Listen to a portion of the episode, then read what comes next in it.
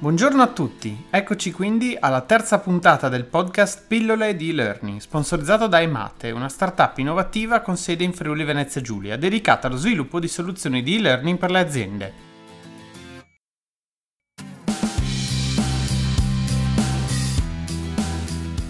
In questo podcast affrontiamo un argomento molto attuale, l'approccio agile nella progettazione e nello sviluppo di e-learning una filosofia nell'organizzazione del lavoro che era già emersa nel podcast precedente, affrontando il tema delle rigidità del modello Eddy. E come in ogni episodio è arrivato il momento di salutare la nostra e-learning specialist che ci accompagnerà all'interno dei segreti del mondo e-learning, Emanuela Pitassi.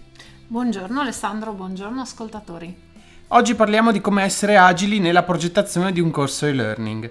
Immagino che in questo caso non parleremo di attività fisica. Assolutamente no. Infatti il termine si pronuncia agile e fa riferimento ad un approccio che prevede il coinvolgimento del cliente in tutte le fasi della progettazione di un corso e-learning. Partiamo subito col definire il termine agile. Prendendo a prestito la definizione dal mondo dell'ingegneria del software, si tratta di un approccio iterativo allo sviluppo che prevede cioè la ripetizione di una serie di fasi brevi durante le quali è previsto il coinvolgimento costante del cliente. Ma questo che cosa significa in generale? Questo ci dice una cosa importante, che eventuali modifiche ai requisiti iniziali possono essere gestite e incorporate in modo rapido e tempestivo, producendo dei prototipi che sono significativi per la validazione del committente. Questo mi sembra un elemento molto importante, perché se i prodotti non corrispondono alle aspettative del cliente, si riesce infatti a correggere i prototipi e non si vanifica il lavoro di mesi. Esattamente, hai colto proprio uno dei vantaggi più importanti di questo approccio e nella progettazione della formazione molto spesso i requisiti possono cambiare nel tempo, sia per esigenze interne che per spinte esterne. Ad esempio pensiamo a evoluzioni di mercato, ad imprevisti, all'introduzione in azienda di nuove procedure e così via. Ma quindi, in pratica, che cosa significa lavorare agile? Ci fai qualche esempio pratico? Con l'approccio agile si lavora in brevi iterazioni, che vengono chiamate sprint, ciascuna delle quali produce un risultato autoconsistente. Ad esempio, in Emate, anziché sviluppare il corso nella sua interezza, cominciamo sviluppando un prototipo per ogni tipologia di lezione. Poi sottoponiamo il prototipo al cliente che può già esprimere la sua opinione e ci consente di produrre, se necessario, un nuovo prototipo. Questo processo può essere ripetuto fino ad arrivare ad una versione che soddisfa pienamente le richieste del cliente. Quindi si può cominciare con un prototipo per la video lezione, uno per l'animazione, eccetera, eccetera, giusto? Sì, questo direi è un ottimo esempio. Ok, ora abbiamo capito a grandi linee cosa significa essere agili nell'e-learning. Al termine dello scorso episodio però Emanuela ci stava illustrando il modello Eddy. Quali sono le differenze fra questi due approcci? Dunque, secondo il modello Eddy, lo sviluppo dei contenuti avviene attraverso fasi successive ed è necessario terminare ciascuna fase prima di passare a quella successiva, appunto. Il progetto viene gestito nella sua interezza e mostrato al cliente solo una volta completato. Con un approccio agile invece il progetto è suddiviso in parti più piccole da gestire e i feedback da parte del committente vengono raccolti a intervalli regolari lungo tutto l'arco di vita del progetto. Il lavoro è strutturato, come abbiamo già detto, in brevi iterazioni e al termine di ognuna di esse si produce un risultato autoconsistente usabile.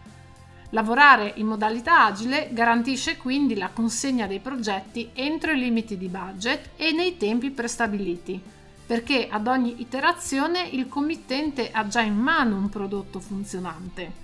Utilizziamo tutte le risorse e gli strumenti disponibili, mantenendo così gli stakeholder informati sull'andamento del progetto step by step.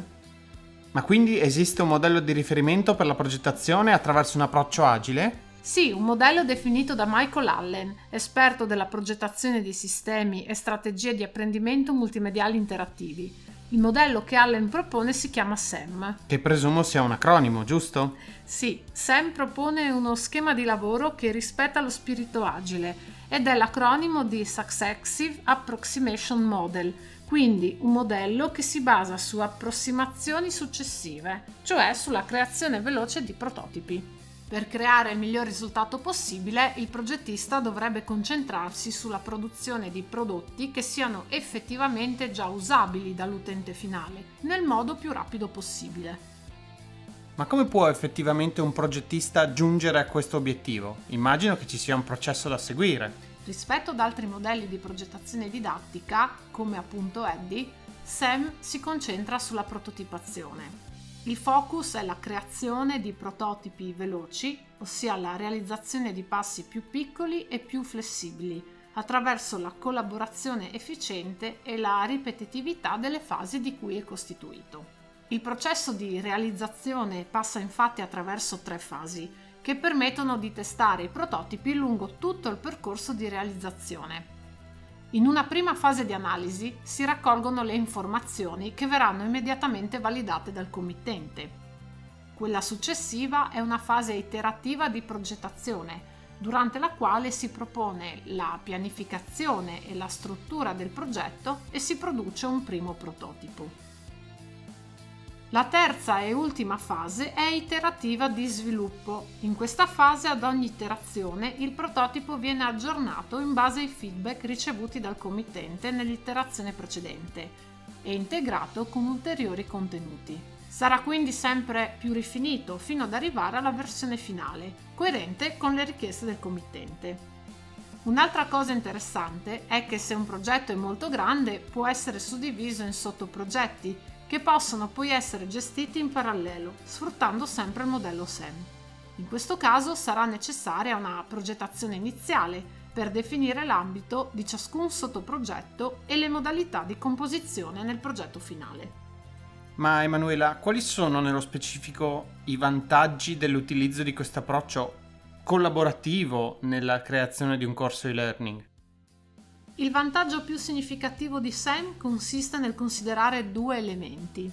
Innanzitutto la possibilità di compiere errori, sia da parte di chi progetta e sviluppa, sia da parte del cliente, e la possibilità che sopravvengano delle variazioni in corso d'opera. In sostanza, SEM evita il rischio di arrivare alla fine di un progetto complesso e costoso e di doverlo rifare da zero. Possiamo anche dire che, data la sua natura collaborativa, Sam permette a tutto il team di interagire ed esprimersi. Valutare più punti di vista consente di prendere in considerazione più opzioni che potrebbero migliorare l'esperienza di apprendimento o di formazione. Ma permettimi un'obiezione. Una così grande varietà di input non potrebbe risultare difficile da gestire? Questo è effettivamente uno dei problemi del modello, perché alle volte considerare le osservazioni di tutto il team può portare ad una minore coerenza.